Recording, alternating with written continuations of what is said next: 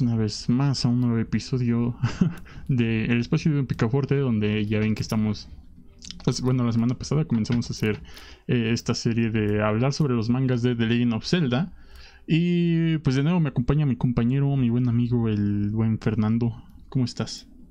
Hola, hola, buenas noches. Bueno, pues aquí, eh, aquí pasándola, vamos a hablar de este, vamos a hablar de este manga que pues, ya es es algo totalmente distinto a lo que estábamos leyendo el episodio pasado, entonces vamos a hablar un poquito de este, pues de esta interesante historia, ¿no? Sí, sí, sí. Eh, yo creo que ya nos podemos saltar un poquito la introducción de hablar de las autoras y todo eso, ya lo hicimos en el, en el episodio anterior. Y pues podemos entrar de lleno, ¿no? Podemos entrar de lleno a la historia. Sí, sí, sí. Que bueno, vamos a hablar de The Legend of Zelda de Minish Cap. Ya lo habrán visto aquí en pantalla y en el título y todo eso. Y eh, podríamos decir que es una historia más, eh, mucho más tranquila a la anterior. Eh, tiene menos tintes de epicidad en ese sentido, a pesar de que sí tiene acá sus aspectos de aventura, ¿no? digamos que es una historia más, mucho más rebajada y se siente más enfocada como para público infantil. Eh, no sé cómo lo veas tú. Sí, eh, lo primero que dije es como, lo primero que pensé al ver así como los primeros, los primeros paneles y todo lo demás es, esto es para toda la familia, esto está hecho para ser family friendly. Y en realidad, en realidad no sé si esa es la, esa es la constante en, en todo The Legend of pero este, este se ve muy, muy amigable en ese aspecto. Y bueno, creo que la historia, al fin de cuentas, y el final sobre todo, nos indica lo mismo, que pues es, eh, es, algo, es algo en donde todo el mundo queda bien y todos quedamos contentos y, la felicidad reina en este mundo. Entonces, eh, ese es el primer gran cambio que veo. Y esto, esto creo que se ve sobre todo en, en aspectos más en aspectos más técnicos con respecto al dibujo, en aspectos más pues más generales con respecto a la historia y el desenvolvimiento de la misma. Entonces, esa sería una de las cosas principales que puedo apreciar ahorita en, pues, en estas primeras páginas que en su momento estaba revisando de este manga. Sí, sí, sí, que eh, de hecho lo que mencionas del dibujo, pues eh, tan solo tenemos eh, este cambio a versiones como más chibi, más caricaturescos de los mismos personajes, que bueno, dentro de la comunidad, incluso de manera oficial se le llama Toon Link, así como el link de caricatura a este estilo.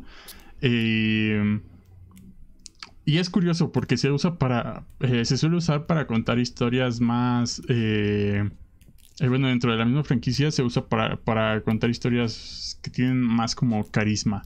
Eh, son más expresivas en, eh, cuestiones de, los personajes. Y es un dato curioso. Eh, y, no, por nada para mucha gente es, más divertido o le gusta más este estilo Toon. Por lo mismo de que conlleva más, este, expresiones en los mismos personajes. O, más, incluso más personalidad en, los mismos. sí. Sí, genera, genera también sobre todo como que mucha fluidez, ¿no? Una fluidez, eh, una fluidez que hace que este es, este es un manga ya más largo, ya tiene el tamaño convencional de un, pues de un formato Kansenban, que es como para los que, para los que no lo sepan, el Kansenban es como el tamaño promedio de un manga así de, ¿cómo se llama? De tomos recopilatorios, que ya es así como este cuadernito que todos conocemos. Uh, eh, tiene un promedio como de 170, 180 páginas y eso es como lo que usualmente usualmente está ya en estos formatos, un tomo, un tomo entero convencional de Kansepan es de este tamaño. Y, y, bueno, con respecto a este diseño, pues es lo mismo, lo mismo. Yo recuerdo que yo recuerdo que la primera vez que me adentré a algo de, de, Legend of Zelda no fue directamente con la franquicia ni con ningún derivado, sino que con una parodia que el buen Humberto me, me compartió hace unos muchos años en la prepa de, un animador, de un animador llamado Hagen Wolf. no, sé, no sé si siga haciendo cosas.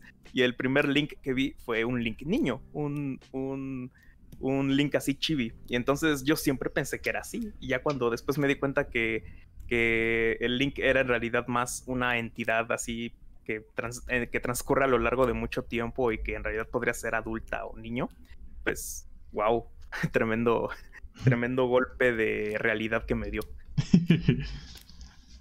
sí, sí, sí. Y pues para, para avanzar, eh, pues esta historia comienza básicamente con, con un Link que vive con su abuelo, que es este herrero y hace espadas y le ayuda a su abuelito, ¿no? y por ahí están contando una leyenda dentro, dentro de del mismo mundo que es la leyenda de los Picori o de los Minish. Este que bueno, se supone que son seres eh, muy pequeñitos que viven eh, en, todo el reino de Irule, pero eh, solo ciertas personas los pueden ver. Eh, que bueno, son los niños y es cada 100 años, ¿no? Cada 100 años que, se abren las puertas para poder eh, convivir con, con los Picori. Que de todos modos no es como algo muy común que se dé esta convivencia, a pesar de que, porque también tiene ese sentido, ¿no? Que es una leyenda, entonces no se sabe si realmente existen o no. pero casualmente es este el año 100 en el que se abrirían las puertas. Y se hace un. Cada, anualmente se hace un festival en el que pues hay diferentes actividades, ¿no? Rifas, etcétera. Y hay un, este, un concurso de combate de niños.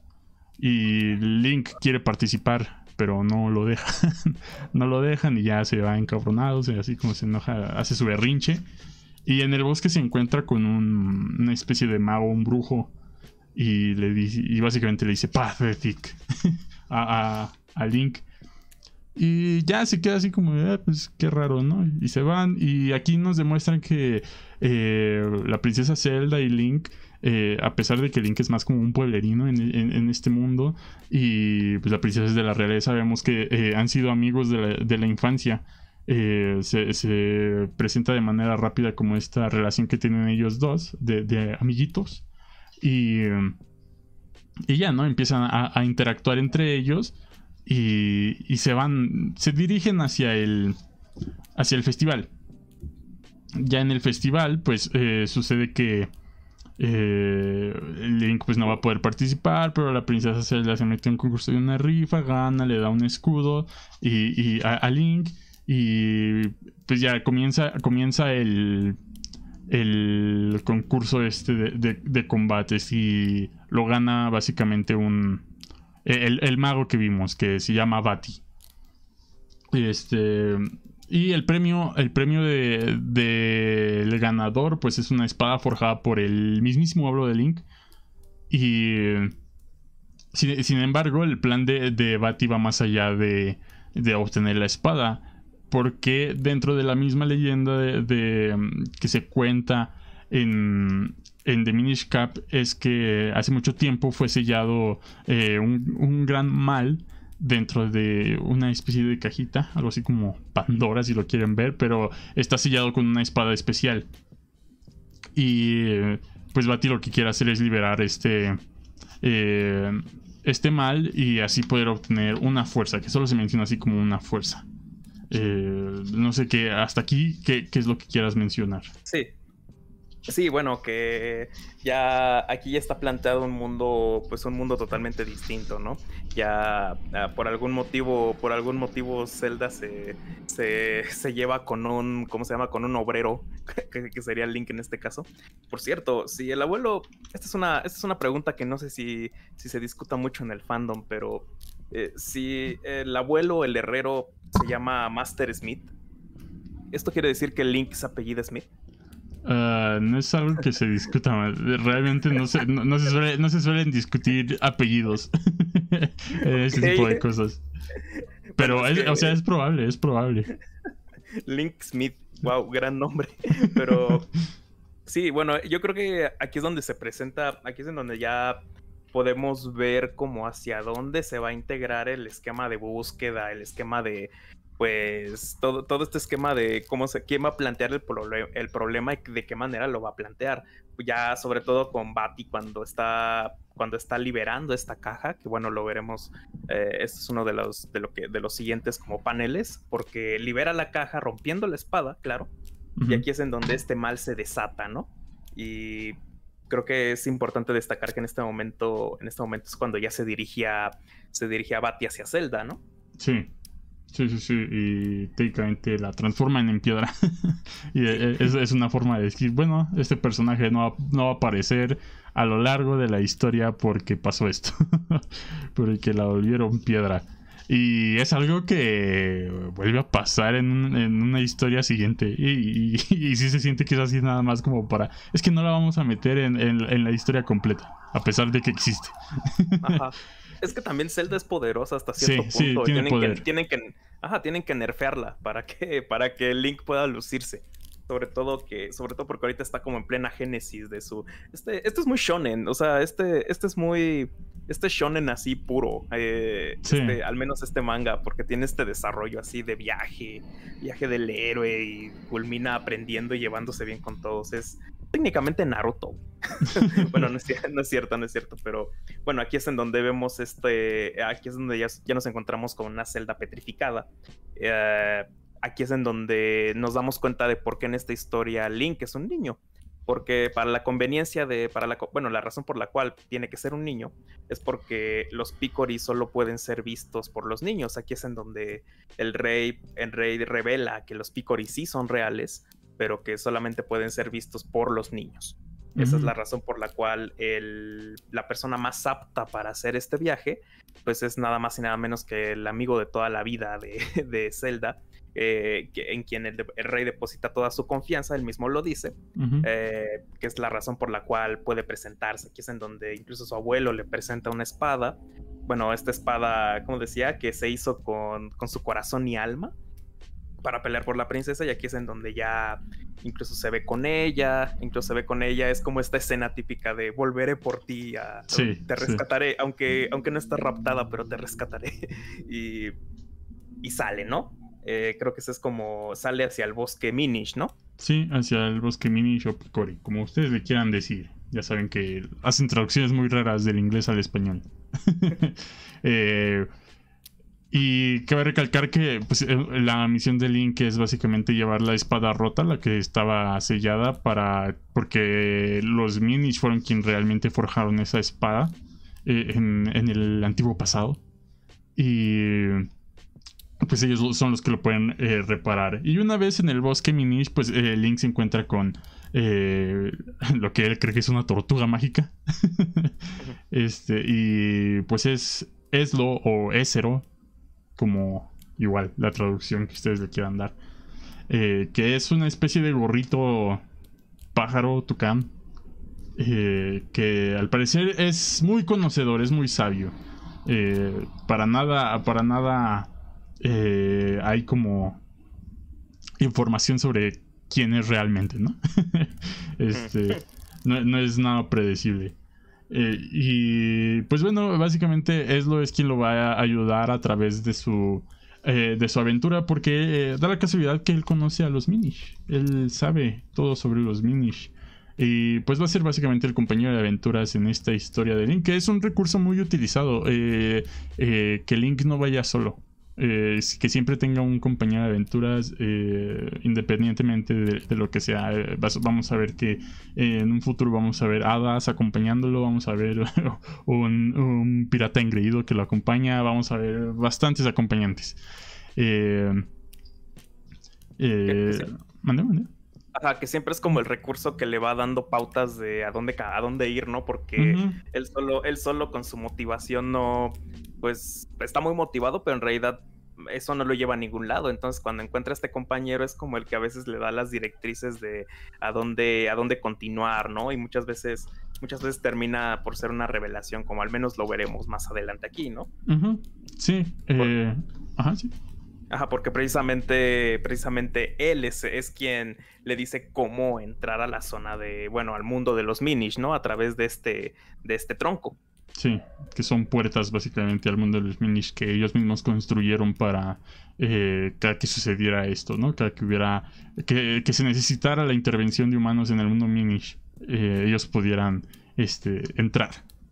Eh, y básicamente estos es la, los puntos importantes de la historia, ¿no? Porque eh, técnicamente todo lo que está en medio es la aventura, es este conseguir cosas este, para reparar la espada que necesitan eh, los cuatro elementos ya el de agua, el de tierra, el del aire y el de fuego. que cada uno está en los distintos templos. Que dentro del mismo manga y en todos los demás mangas vamos a ver que eh, estos objetos los obtienen de una manera bastante rápida. Eh, de hecho no se siente así como que realmente hagan algo eh, muy sustancial o muy peligroso o muy complicado, ¿no? Nada más se siente así como, ah, me metí, peleé y ya lo obtuve. Que es una manera extraña de traducir el juego porque dentro del mismo juego, básicamente eh, a lo largo de la franquicia, los templos, las mazmorras son lo más importante. Eh, bueno, son uno de los aspectos más importantes de la franquicia. Y ver que aquí se resuelven de maneras bastante rápida, pues es, es extraño, pero también no sé cómo se traduciría de una manera no aburrida el hecho de de ver a Link resolviendo puzzles y todo este eh, todas estas cosas que tiene que hacer, ¿no? En los juegos. Entonces, está bien, pero también se siente que es muy rápido. Eh, igual no sé cómo tú lo veas. No, es que ese es un recurso, ese es un recurso que los videojuegos saben hacer perfectamente narrativamente hablando y que la literatura solo, solo cierta literatura a lo largo de la historia ha sabido como esquematizar muy bien cómo pues cómo cautivarte con un problema y la resolución de este. Por ejemplo, la literatura policíaca, la novela policíaca, todas las series de detectives, todo eso. Como que lo arreglan muy bien porque te arreglan la, o sea, te plantean la problemática y te entretienes viendo cómo la resuelven o cómo fallan con ella. Y presentándote eh, todo todas las variables, ¿no? Que existen eh, dentro de la, de la misma, eh, dentro del mismo problema, dentro del mismo caso. Ajá, y creo que en un videojuego tú lo haces manualmente, sobre todo el esquema del puzzle es el que más, el que más brinda esta, esta cuestión. Ahora imagínate cómo debes de ser habilidoso así, pues con la palabra, eh, la palabra escrita, escrita, claro, para hacer que un, pues algo que puede ser tedioso, que puede tardarte mucho tiempo, te sea atractivo, sea atractivo al lector. Entonces un videojuego pues lo hace atractivo para ti porque tú lo haces, tú lo estás moviendo y conduciendo. Entonces te incorpora la narrativa. Pero cuando nos encontramos aquí, como en el manga, en este caso, pues tiene que ser rápido porque el juego sabe que su, sustancia se encuentra ahí en esa resolución y el manga sabe que su sustancia no se encuentra ahí, sino que se encuentra pues en lo que en lo que conoceríamos más bien en los juegos luego como estas cinemáticas que al menos eh, sean sencillas o no, sean así casi una película o sean simplemente los recuadros que tienen diálogo y que tienes que ir pasando, siguen siendo cinemáticas al fin y al cabo. Y esto, esa es la razón principal por la que creo que estas, eh, estas como, pues estos, estos episodios que deberían ser como los más, los más amplios y los más complejos, terminan por ser más que nada parte de una, pues parte de, parte así como del relleno, serían casi casi el relleno en, este, en estos casos porque no es objetivo, su objetivo está más en la, pues cautivar en el principio y en el final y el desarrollo pues te interesa, pero sabes que en el videojuego será más, será un desarrollo pues aún más grande y pues retador para ti, ¿no? Y eso es lo que te atrae del mismo. Sí, sí, sí, eh, bastante cierto. Y sobre todo porque... Eh, como el juego está construido para que resuelvas eh, puzzles y no la historia es más como el pretexto para que lo hagas. Eh, es este curioso, ¿no? Cómo aquí pueden resolver ese, ese tipo de, cosas, siendo que aquí lo importante va a ser lo que en una primera instancia es un pretexto. Entonces, eh, también e, es bastante interesante. Eh, ver cómo incluso se desarrollan más personajes, ver cómo les, se les da más expresividad, se les da más el, vínculo entre ellos mismos, etcétera, ¿no? Eh, por ejemplo, hay una parte en la que eh, tienen que ir a una montaña que es con, con los picoris eh, montañeses. Y se te cuenta todo, toda una historia de, líder de, de los picoris de las montañas y cómo hubo una... Digo, tampoco es una historia muy, muy complicada y te lo cuentan de una manera rápida que es eh, básicamente la esposa del, del montañés, murió porque los Picori del, del, bosque y de la montaña estaban peleados entre ellos, ¿no? Más o menos eh, así, entonces, este, esa es una de las razones por las que eh, este Picori, este, este líder, pues ya no, ya se dedicaba a hacer nada, básicamente, ya estaba, vivía en una depresión eh, constante y son historias que realmente en el juego no o no se dan o no, o no se les da la importancia como aquí se le da. Entonces, eh, también es cierto que estos mangas, a pesar de que agregan muchas cosas que eh, a fin de cuentas terminan siendo no canon para la, parte de los juegos, eh, siento que son un buen complemento para los mismos porque te da más sustancia, te, te da más este pues un poquito más de lore, a pesar de que luego el lore puede ser criticado en el sentido de que se vuelven datos y, y ya. Pero... Ajá. Ajá, incluso datos contrastantes, ¿no? Que algún ocioso va a decir, no, pero es que aquí dice que va a encontrar siempre las contradicciones, ¿no? Que dice, pero se supone que este, se supone que este herrero había perdido a su esposa y en el juego lo vemos bien, bien pasivo y sin importancia, ¿no? Entonces, eh, por decir un ejemplo que no sé, no me consta que sea así, ah, pero, o sea, eh, al final, al final no, al final yo creo que si se incorpora, si se incorpora o no a un canon que puede ser arbitrario también, yo creo que no le quita el hecho de que la historia puede llegar a tener, pues, puede llegar a tener relevancia y ser, y ser entretenida por lo mismo. Sí, sí, sí. Y sobre todo con un, con una franquicia que eh, no tiene como una guía hacia dónde va, no tiene una, una dirección.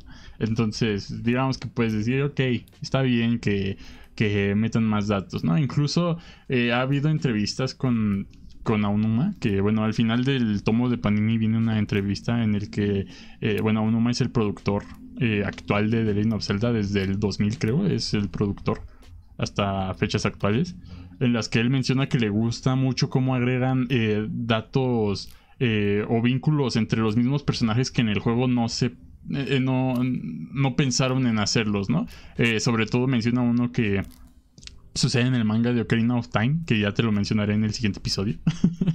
este. Pero. Sí, o sea, el hecho de, de verlos conviviendo más, verlos expresarse, por ejemplo, toda esta relación que tienen Link y Eslo eh, en el juego se, muestra, pero aquí básicamente vamos a elevarlo a la, a la N potencia, ¿no? Esta relación que, bueno, es la más importante dentro de la historia, incluso más que la de, que la de Zelda y, Link, ¿no? Que la de Zelda y Link es más como para dar eh, el background de por qué Link se va a aventurar realmente, cuál es eh, su verdadera motivación, pero ya la, la relación importante es la de el gorrito y Link. Ah, es, es como la eh, sí, porque al final, ah, bueno, lo veremos un poquito al final, que este eh, es más complejo, este, pues este, este gorrito. es más complejo que, pues tiene más desarrollo que propia Zelda, ¿no? Sí, sí, sí. Incluso podrías decir que el mismo Link. sí. Podrías decir que es un personaje más importante que Link en esta historia. Eh, pero bueno, avanzando, eh, vemos que pues van recuperando los, los elementos que necesitan. Llegan con este eh, Picori Montañas que ya mencionamos. Eh, le consiguen lo que necesitaban conseguirle, que era el carbón y el, mineral. Y dice, pues va, chido, les hago la espada, nada más termine de conseguir los elementos, ¿no? Y hay una parte que me gusta bastante, en que tienen si no me recuerdo, es exclusiva del manga, que es cuando van con, con el hada colibrí. Eh, es una parte en donde en el templo del agua, en esa parte del templo del agua, este, muchos eh, minish van hacia, van como en peregrinaje a, ver a la hada colibrí, que se nos cuenta que las hadas colibríes una vez que nacen comienzan a cantar y cuando terminan de cantar es porque van a morir. y entonces básicamente todos los minis van hacia el último recital de la de la colibrí.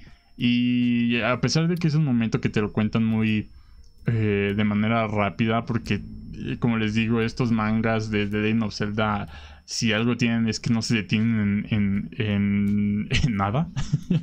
eh, pues es una parte, eh, yo diría, bonita en la que vemos los últimos momentos de, de, de la eh, de la colibrí y cómo eh, da un último mensaje a Link, pero, pero, pero, llega Bati, ¿no? y, y la transforma en polilla. Entonces es un momento bastante agridulce porque eh, sí se te dice que, que las hadas pues llegan a su momento de paz, ¿no? Una vez que mueren. Y técnicamente lo que Bati hace es darle eh, ya vida eterna, pero como una polilla. Entonces eh, es bastante agridulce esa, esa parte. No sé cómo la hayas visto tú. Sí, sí, sí. O sea, yo decía.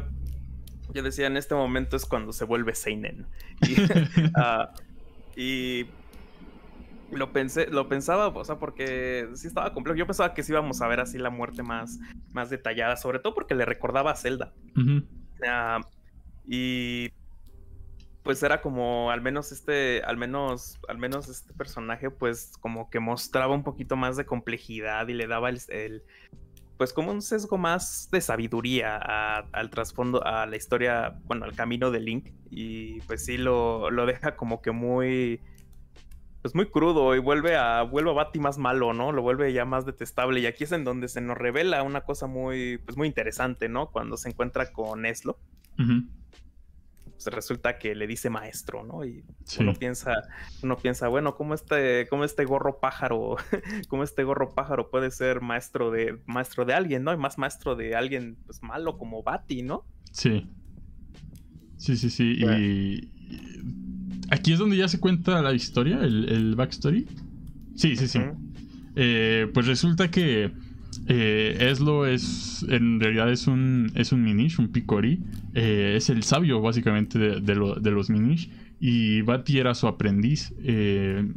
pero eventualmente dentro de la misma vanidad y egoísmo de, de, de Bati, pues obtiene un, objeto que había creado eh, Eslo, que es básicamente un gorro que le daba un, el poder que él quisiera.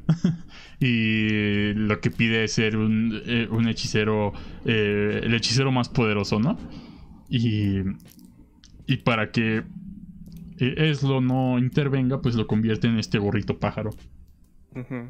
Y nada más se, nos da a entender que hay una fuerza aún más grande que puede acabar con esto. Y, o puede aumentar el poder de Bati, que es lo que básicamente Bati busca, es esta fuerza que la vemos representada aquí como un triángulo. Y a, pesar de que aquí no se aborda mucho, es algo muy importante dentro de la franquicia y, y este triángulo y es interesante ver que no está completo. A pesar, no te dice nada, nada, nada de eso en esta historia, pero no está completo. Nada más es una parte de, de, esa fuerza a la que están buscando. Y pues ya eh, ahí se da el backstory y ahí es donde conocen a al bibliotecario. Que no sé si quieras contar esa parte. Nada, continúa, continúa, continúa, porque esta parte, esta parte se me hizo, se me hizo curiosa, pero la quiero más comentar que narrar. Ok. Eh, pues aquí conocen a, Bueno, van a una biblioteca. Y ven a un Minish que está leyendo. Y este Minish ya los guía, ¿no? Hacia el bibliotecario. Que está. Eh, y es igual como un, viejo sabio que eh, está escribiendo dentro de un libro porque vive, vive como en un libro así todo, todo partido. este, como las fundas de, de iPads, ¿no? Cuando, cuando ah, no quieres que, te la roben así. No, es un libro, papá. sí, sí, así, así se usaban. La, así algunos, algunos perforaban sus libros y perfecto. Sí. Y de hecho yo así llevaba una tableta a la facultad. Eh, porque sí me daba, sí me daba bastante eh, Jujuy, que le fue a pasar eso, algo, sobre todo porque no era mía la tablet. Este. y aquí este, este viejito sabio, también este bibliotecario les, eh, les da un mapa y, una pluma que básicamente hay, hay, como una escena chusca en la que el bibliotecario está narrando su historia, ¿no? De cómo él peleaba, él era aventurero y se peleó, básicamente su pelea más grande fue contra una contra un cuco, una sí, una gallina, que en, la franquicia, eh, en toda la franquicia de Legend of Zelda vamos a ver que los que las gallinas gallos se les dice cucos. Entonces, cada que hay un cuco es una gallina. Y es un elemento que es más un chiste en la franquicia el hecho de que existan los cucos, porque pasa, pasan cosas chistosas y les golpeas mucho a, los cucos dentro de los juegos. Eh, y pues ya, ¿no? Básicamente los guía, pero es un momento interesante porque se da un...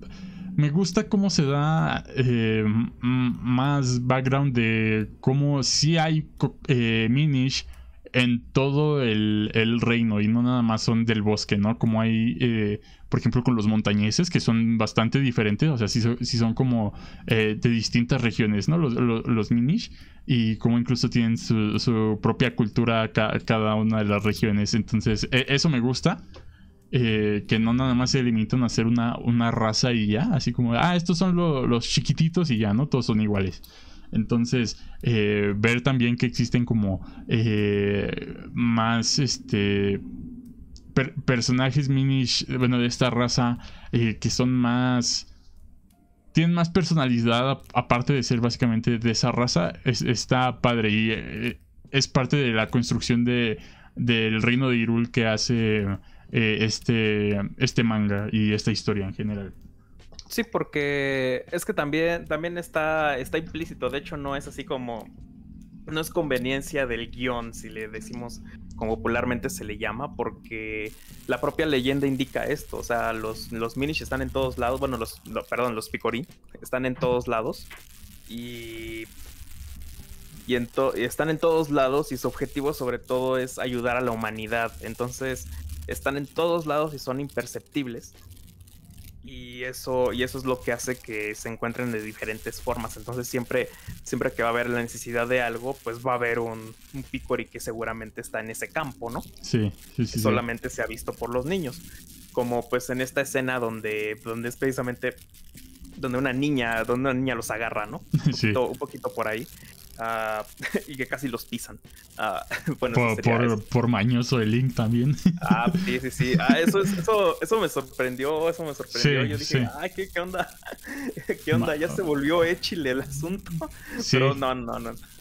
Es nada más como un momento chistoso y es así como, ah, Japón. Pero... Pero sí, hasta así saca de un poco de onda, ¿no? Así como, ay, qué como Sí, o sea, es como, no, no te lo esperas, te lo puedes esperar en cualquier, con un link más grande, menos con este. sí, sobre todo porque este es como muy inocentón. Entonces, sí, es bastante... Que también le da, o sea, hasta cierto punto le da como más, este, personalidad también a este link. Así como no, no verlo nada más, este, ah, sí, muy heroico y todo, ¿no? Ver que también hay más dentro de él, pero pues tampoco se, se desarrolla tanto y nada más es como, aquí funciona más como una escena de eh, cómica. Ajá, Link Smith alias el cochinote. El cochinote. exactamente, exactamente, ¿no? Pero bueno, vamos a seguir avanzando para, para ir terminando, que ya vamos a, ya vamos a pues vamos por una parte también medio interesantona, ¿no? Eh, porque ya está este, ya le contó este trasfondo, está, está prácticamente, eh, ya, se, ya se habla de la fuerza en este caso. ¿Y qué es lo que sucede aquí antes de, bueno, encuentra un mapa, ¿no? Eh, todo, todo esto que tiene que ver con el mapa, ¿no? Y de los y de los, ¿cómo se llama? Los Kingstones. Sí. Ajá. Sí, bueno, no sé si las piedras, ¿no? Las piedras estas que se juntan. Eh, pues sí, resulta que básicamente este, este bibliotecario les cuenta la historia del, de los... ¿Cómo eran los hermanos del viento? No, no recuerdo bien cómo se denominaban. y durante el viaje se, encuentra se encuentran con una con un viajero errante, algo así como el judío errante. Eh, y este ser les dice que vayan a la tumba de. Ah, que está buscando la tumba del, rey Gustav. Y les dice, ah, tienen un mapa, déjenme ver. Ah, es aquí, vayan ustedes, yo me voy. Tengan aquí estas piedras. Eh, si las juntan van a tener suerte, ¿no? Básicamente. si, si consiguen la, la segunda parte, van a tener suerte. Y pues ya se dirigen hacia la, hacia la tumba del rey Gustav porque eh, ellos se dan cuenta que se habían, se habían encontrado con uno de los hermanos del viento. Y ya que llegan aquí a la tumba, pues eh, resulta que existe el fantasma del rey Gustav. Eh, y él cree que van a ir a buscar la, la fuerza. Este. Y básicamente los quiere. Quiere acabar con ellos. Sin embargo, eh, dentro de. Con estas piedras que pues, son por mitades. se da cuenta el, fantasma del rey Gustav que fue que fueron enviados por uno de los hermanos del viento, por los hermanos del viento. Y ya este les da indicaciones de para dónde ir, para dónde jalar. Y, y ya se vuelve un elemento un tanto importante, pero desaprovechado, si así lo quieren ver, eh, dentro del manga, esto de las piedras, las Kingstones. Eh, porque dentro del mismo juego son una mecánica tampoco que es muy importante, es más como para emisiones secundarias, entonces digamos, existen, son eh, un tanto icónicas eh, dentro del Minish Cap, pero tampoco son tan relevantes. Pero aquí les tratan de dar como esa, eh, un poco más de relevancia, ¿no? Al, hacerlos, este, como esta parte central con la que pudieron básicamente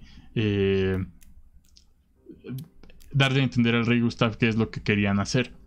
Entonces, bueno, ya los mandan al, al Templo del Viento.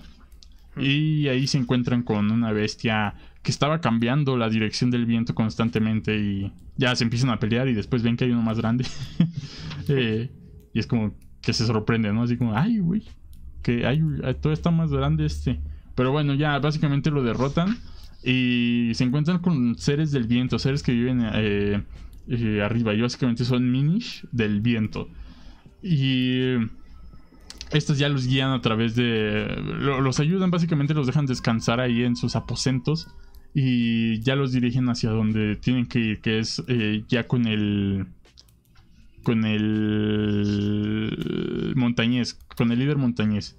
Y no sin antes contarles la historia del rey Gustav, que fue quien eh, realmente hizo toda esta protección para eh, de, esta de esta maldad que existió anteriormente y cómo se encargaba de proteger la fuerza pero su ayudante lo mató, ¿no? Por, eh, por querer conseguir la fuerza. Sin embargo, eh, estos seres del viento se llevaron el poder, todo ese poder hacia los vientos y nunca más lo, encontró nadie, ¿no?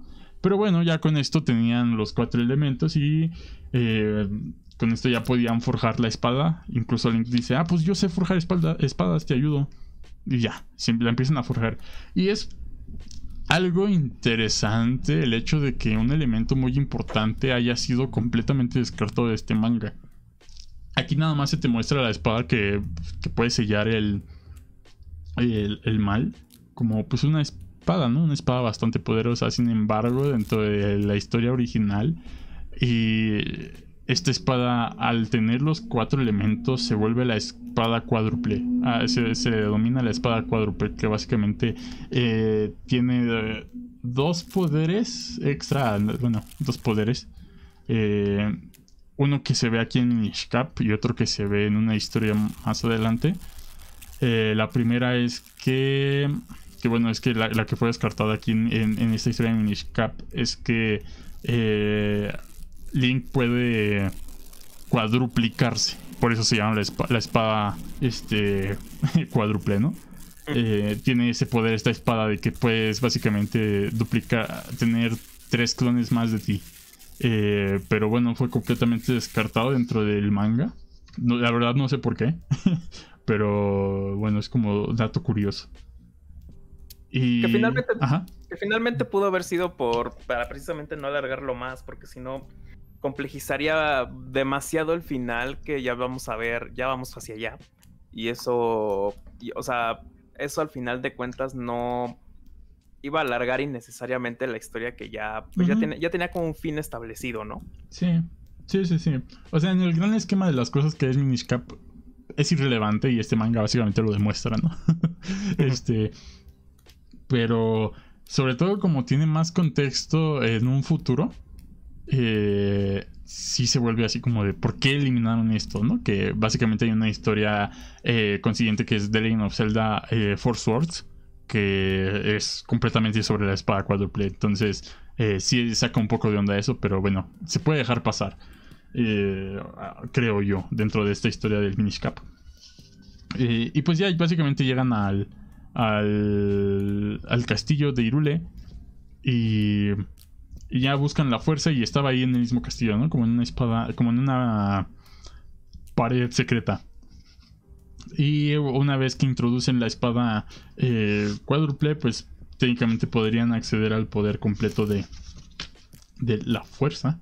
Pero ahí se descubre que la fuerza realmente ha estado de todo este momento en, en Zelda, ¿no? O sea, es una, no es una fuerza física, por así decirlo, es más como eh, un poder que se ha llevado en generación tras generación dentro de la princesa Zelda, de las princesas Zeldas que han existido. Y es un poco lo, que vimos en el, en el, episodio anterior de cómo la, la diosa Ilia había dejado su, eh, su inmortalidad para llevar su poder a, través de las generaciones. Entonces es parte de eso. Eh, dentro dentro de la gran eh, cosa que es de Legend Zelda, aquí nada más se le llama la fuerza, sin embargo, eh, estamos hablando de la trifuerza de la sabiduría. Entonces, que es una tercera parte de lo que es la trifuerza. Entonces aquí se introduce por primera vez ya el concepto de, de la trifuerza de la sabiduría, a pesar de que solo se le llama la fuerza. Y, y pues ya no. Eh, básicamente Zelda la tiene. No se hace como que mucho más al respecto. a pesar de que se dice Zelda la tiene y ya nada más es vamos a pelear contra Bati. Pero ya está hasta cierto punto impuesto, ¿no? Ya está como. Ya se sentaron las bases. Sí, ya se sentaron las bases de, de lo que realmente significa Zelda en esta. Eh, en esta franquicia. Pues aquí ya pasa la. Ajá. Ajá. que creo que es lo que finalmente va a sentar siempre que Zelda sea tan nerfeada, ¿no? Porque esa es la razón por la cual siempre está su poder de por medio, pero siempre termina inhabilitada, ¿no? Sí. Y esa es la razón por la que Link tiene que estar siempre como el catalizador de esa energía, ya que por Zelda misma no podría fluir, ¿no? Sí, que a la larga es eh, se vuelve más un cliché eh, el hecho de que la nerfeen y se vuelve hasta un poco eh, cansado porque es un personaje con un potencial bastante grande y desaprovechado, pero... Eh. Sí, porque siempre, o sea, yo me imagino... Uh, o sea, no estoy, no estoy pensando que esto pasa a futuro, o no sé cuál es el futuro de la franquicia incluso, pero una historia que a mí se me haría muy interesante y que ya muchas grandes franquicias lo han hecho, como los Joyos, por ejemplo, ah, no sé, ah, es que pues a veces, a veces alternan esta historia y tal y como lo vemos en Stone Ocean, en los Joyos, pues yo creo que a nadie le quería mal una historia en la que en este caso Zelda salve a Link por ejemplo. Sí, o sea, es algo que el me ha pedido a diestra y siniestra desde hace mucho tiempo. Y, e incluso eh, hay... Eh, Ocarina of Time puede que te guste porque tiene algo parecido, sin embargo al final es así como, bro, eh, lo, habías hecho tan bien y al final es así, ah, ok. Y por ejemplo, Breath of the Wild, spoilers de Breath of the Wild supongo, no tiene manga, entonces no lo vamos a abordar aquí tanto. Eh, básicamente Zelda es quien ha contenido la fuerza maligna durante 100 años. Eh, se ha vuelto prisionera ella misma por estar conteniendo todo el mal de, del reino por 100 años. Sin embargo, eh, pues también se vuelve nada más eso, así como ya, ah, pues es una cautiva ahora de ella misma, ¿no? Por así decirlo, pero sigue siendo técnicamente lo mismo a pesar de que se muestra que tiene un poder así bien cabrón. Pero bueno, eh, continuemos con Minish Cap, que ya vamos por el final. Sí, porque Bati ya llega, en este momento los vuelve a piedra a todos, ¿no? Sí, vuelve piedra, vuelve piedra Impa, que Impa igual es un personaje muy recurrente, que es básicamente la sirviente de Zelda, por así, entre comillas. Más como guía. Más como una guía que como una sirvienta. Pero bueno, igual es nada más como dato curioso aquí. Y pues ya sucede la batalla contra Bati, eh, bastante rápida también, tampoco se, se, se desarrolla mucho, pero eh, vemos como la espada cuádruple, bueno, la espada eh, esta que hicieron, básicamente hace que Bati se vuelva en una especie de demonio que él no quiere ser, ¿no? Y, y así es como lo derrotan, básicamente, porque él, empieza a preguntarse así como, eh, bueno, empieza, empieza a tener como estos eh, debates consigo mismo de si eso es lo que él quiere ser. Y una vez que es derrotado, eh, pues se liberan todos los hechos en piedra. Ajá. Sí, sí, sí, que aquí es donde te digo que aquí es este final conciliador, bien tipo bien tipo, bien tipo Naruto, casi casi decirle, o sea, donde lo, evangeliza, ¿no? En pocas palabras. Ah, le está, está, hablando como de yo no quería, yo no quería convertirme en esta cosa y, y lo regaña, lo regaña a Eslo diciéndole, este es el poder que tú querías, en esto te querías convertir y al mismo tiempo de que Link remata y le dice que él se echa fuerte a través de sus propios, de sus propios medios, sin, sin, tener que volverse malvado o sin, sin ninguna interferencia, lo cual es cierto. Sí tiene su desarrollo, por más cortito que pueda estar en manga para, para hablar de eso. Pero eso es al final lo que rompe el hechizo, ¿no? Lo que rompe que. Lo que rompe el hechizo y pues nos pone a Bati ya pues de rodillas pidiéndole perdón a es lo que ya no es un gorro Sí, ya, no, ya, ah, es el viejito Minish.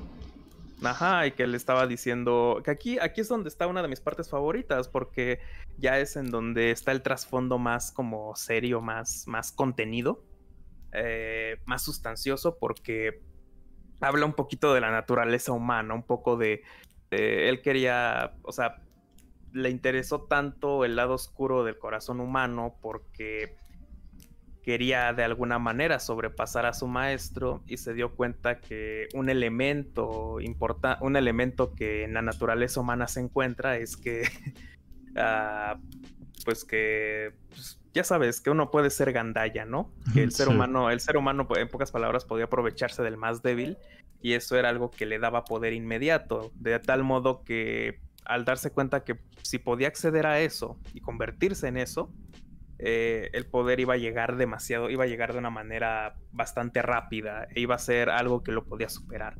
Que sobre todo era algo que al parecer él malentendiendo a Eslo, pues Eslo quería eso, ¿no? Como que obtener el poder a como puedas, pero no de, pero en realidad no se trataba de obtenerlo de esta, de esta forma, ¿no? Sí, sí, era más. Hasta esto cambia, ¿no? Hasta una vez, una vez transformado, como que se vuelve más sabio. Sí, como que entiende que estaba haciendo un mal incluso eh, al momento de compartir el mensaje que quería dar. Como que no se estaba entendiendo bien. y pues fue lo que llevó básicamente a su aprendiz a, hacer lo que hizo. Y pues ya sucede la, despedida, ¿no? Y ya como despedida le da un gorrito a Link. ah, sí, eh, ya, ya tiene un gorrito, porque, porque le daba frío en la cabeza, sobre todo, por eso no lo quería dejar ir. Ajá, le, dice así como, no, va a estar muy fría mi cabeza. Y, ah, pues tiene un gorrito. Ajá. Eh, después hay un, pues hay como un, hay más tiempo, ¿no? Pasa un poquito más de tiempo. Sí, un año, un año. Ajá.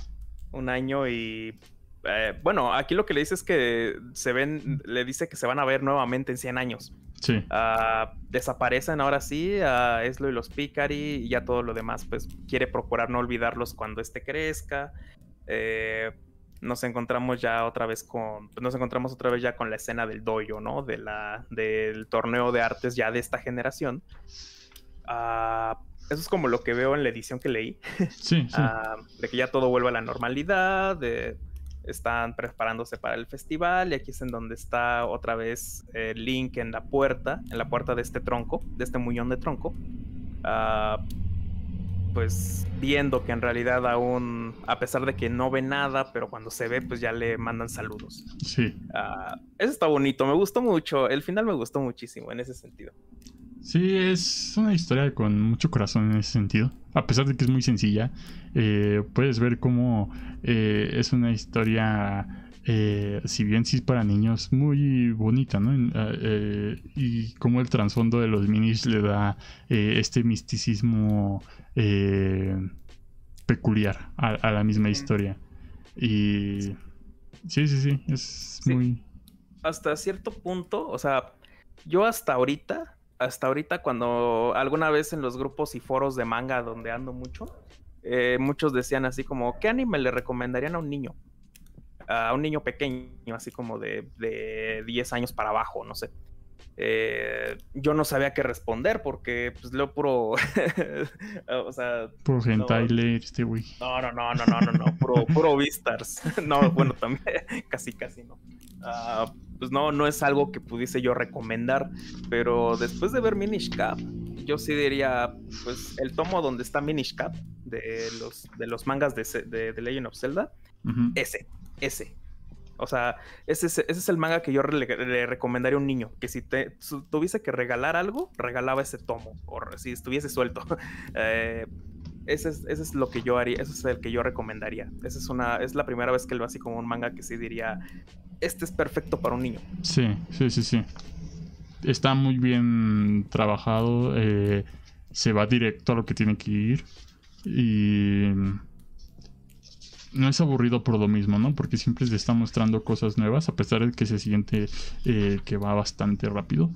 Pero, pues por lo mismo, eh, igual se siente como una historia cortita, ¿no? Eh, en, ese sentido, porque a pesar de que pasan muchas cosas, pasan bastante rápido y... Y pues sí, van a lo, a lo, que va, a lo que va a resolver el problema y ya. No se anda, no se anda con ¿qué es el manga?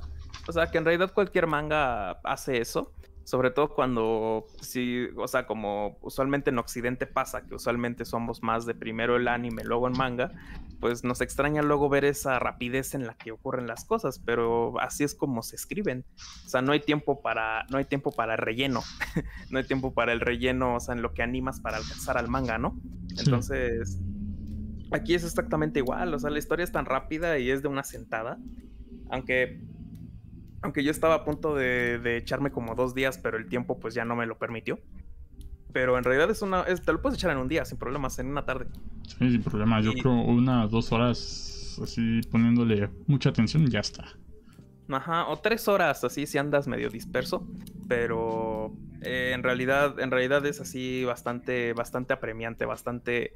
Eh, tiene bastante fluidez. Y eso se ve a través del dibujo, se ve a través, o sea, no están estas grandes tomas de detalle, porque luego eh, hay mangas más visuales que narrativos y este es un punto medio. Por ejemplo, el pasado, el episodio pasado era más visual que narrativo, por ejemplo, por las pocas páginas y los detalles. Pero este, este tiene un punto muy intermedio porque la, necesitas leerlo para entenderlo. Bueno, obviamente en todos lados pasa eso necesitas leerlo para entenderlo, pero aquí, o sea, no puedes seguir un esquema, no puedes seguir el esquema solo de los de las imágenes de los paneles, porque sí necesitas ir viendo un poco qué está pasando en la historia. Es algo que a mi punto, que yo lo veo como un punto, pues, bueno, en ese sentido. Yo soy más de los, yo sí la verdad, como considero un arte al manga también, eh, por lo mismo de que, pues, el dibujo es una cosa muy, pues, para mí tiene mucho peso eh, tanto peso como la historia. Entonces, aquí hay un punto medio en el cual como que se nivelan las cosas. Eh, no es excelente por lo mismo, pero tampoco necesita ser excelente.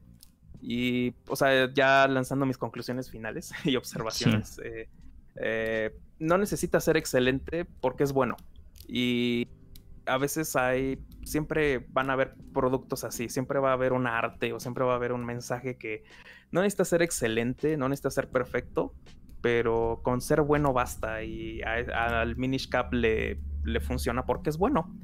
Es bueno, es encantador y es sencillo y en esa sencillez radica su calidad, que no, no te pide demasiado para que le, para que, para que le entres. Ah, tal vez si estás un poco más inmiscuido en el fandom y en todo el canon de, de Legend of Zelda, pues lo apreciarás más. Pero por ejemplo, yo Eh, al menos en esta serie es muy, muy interesante porque estamos, eh, estamos como los dos polos opuestos, ¿no? Yo que eh, por un lado, por un, un lado Humberto súper conocedor del tema, por otro lado yo que esto es lo primero que conozco de, de, de, Legend of Zelda. Ah, entonces como que está conciliado, está como que muy balanceado y yo creo que se, se hace entender bastante bien, a pesar de que estoy súper alejado del tema, bastante, bastante alejado del canon.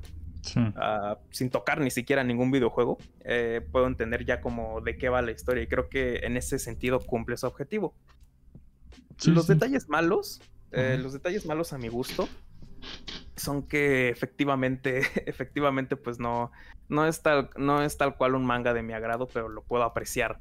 Eh, sobre todo porque tal vez, tal vez, y solo tal vez, si lo hubiese leído pues más de morrito. Bueno, de hecho ni siquiera sé de qué año es. ¿De qué año es? El eh, manga, no, tengo el dato. no sé. O sea, el juego es de Game Boy, es como 2004 el juego, la historia. Pero el manga no estoy seguro de qué año es. Ahorita si quieres lo eh, Sí, porque es de 2009. Ah, no, fue lanzado en Japón en 2005 y llegó a Occidente en 2009. Ok. Digamos que habla hispana llegó como por el 2010. O sea, si, lo, si, hubiese, si me hubiese topado de alguna manera con Minish Cap a mis 10, 11 años, eh, estaría, estaría pues, a nivel de Humberto, de, fan de, esta franquicia, porque se nota, se nota que era para eso, se nota que era para pegarle a esas generaciones y eso es algo que, eso es algo que se aprecia bastante y sobre todo porque ya me hubiese gustado a mí leer algo así de, niño. Eh, recomiendo, lo recomiendo uh, para mis conclusiones también.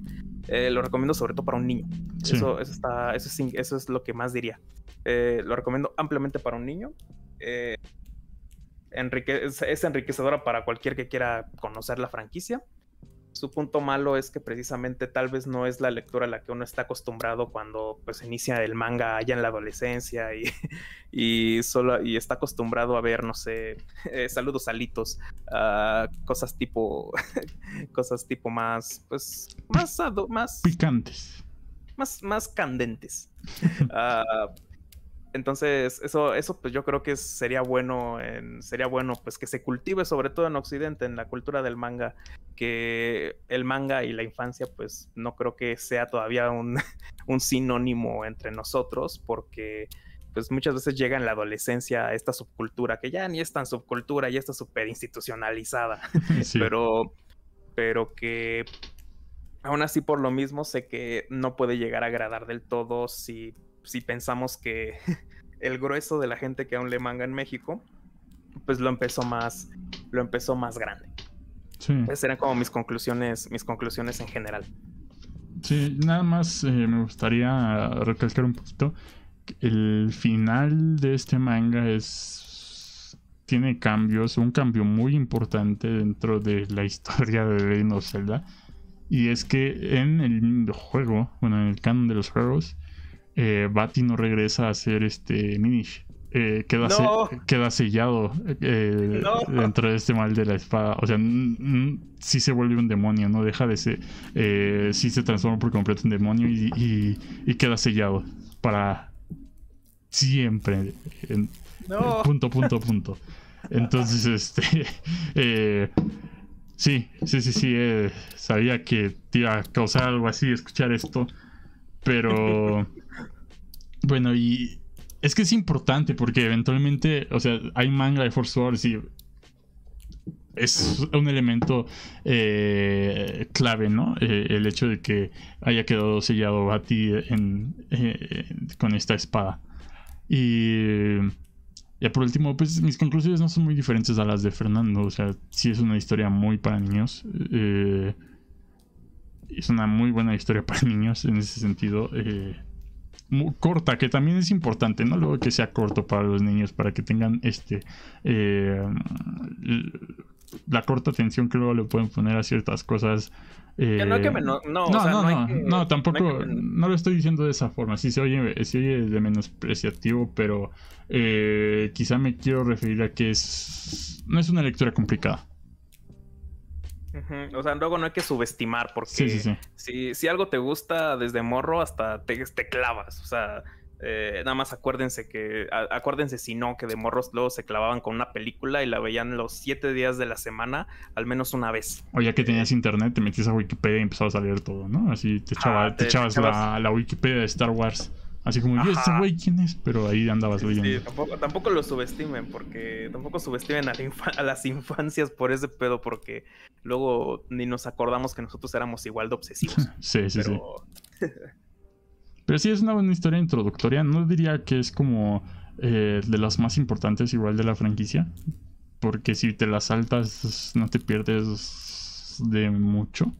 Que es un caso contrario a a la que veremos la siguiente semana. Eh, y bueno, ya nada más como otro dato curioso, si tienen la versión de Panini, la que salió acá, al menos en México, que es la Perfect Edition, que viene también con la historia de Phantom Hourglass. Eh, trae un capítulo, una historia extra, que es básicamente eh, analizando un poquito más, bueno, no, analizando, sino podemos ver más sobre la relación que tenían Bati y Eslo como aprendiz y, maestro. Y son seis páginas, pero son seis páginas bonitas, son seis páginas eh, que te dan este, este background sobre, cómo era realmente su relación entre ellos. Entonces, eh, eh, como se llevaban bien, pero a la vez como que tenían sus, sus encontrones así como de como que no coincidían en ciertas cosas, pero bueno, son seis páginas, tampoco es como que demasiado, ¿no? Eh, pero sí, esta fue lo que es The Legend of Zelda de Minish Cap. Eh, una historia eh, recomendada, pero no, no esencial dentro de la franquicia. E incluso vas a ver que este juego, esta historia nadie la odia, pero nadie la considera muy, realmente su favorita porque es pues, por lo mismo, ¿no? No te da, no te da más de lo que eh, de lo que la misma franquicia ofrece. Y pues bueno, esto fue Minish Cap. La siguiente semana vamos a ver la primera parte de The Legend of Zelda Ocarina of Time, porque esa es la historia más larga que hay en manga. No sé qué tan larga estén haciendo la de Twilight Princess, porque ya llevan un buen ratote haciéndola. Pero si al menos que yo conozca, o que yo sepa, la de Ocarina of Time es la más larga porque hasta viene en dos tomos. Oh. Eh, es este, por eso vamos a hacerla en dos partes. También para eh, para que tampoco sea como carga de trabajo, ¿no? Que digo, tampoco es muy largo leerlo. El, si tienen la edición de Panini es un tomo, es un tomo grande, pero bueno, es un tomo. Eh, si son de los tomos más normales como la edición, la que venden en Gandhi, no me acuerdo qué creo que era Viz Media, algo así. debe ser Viz.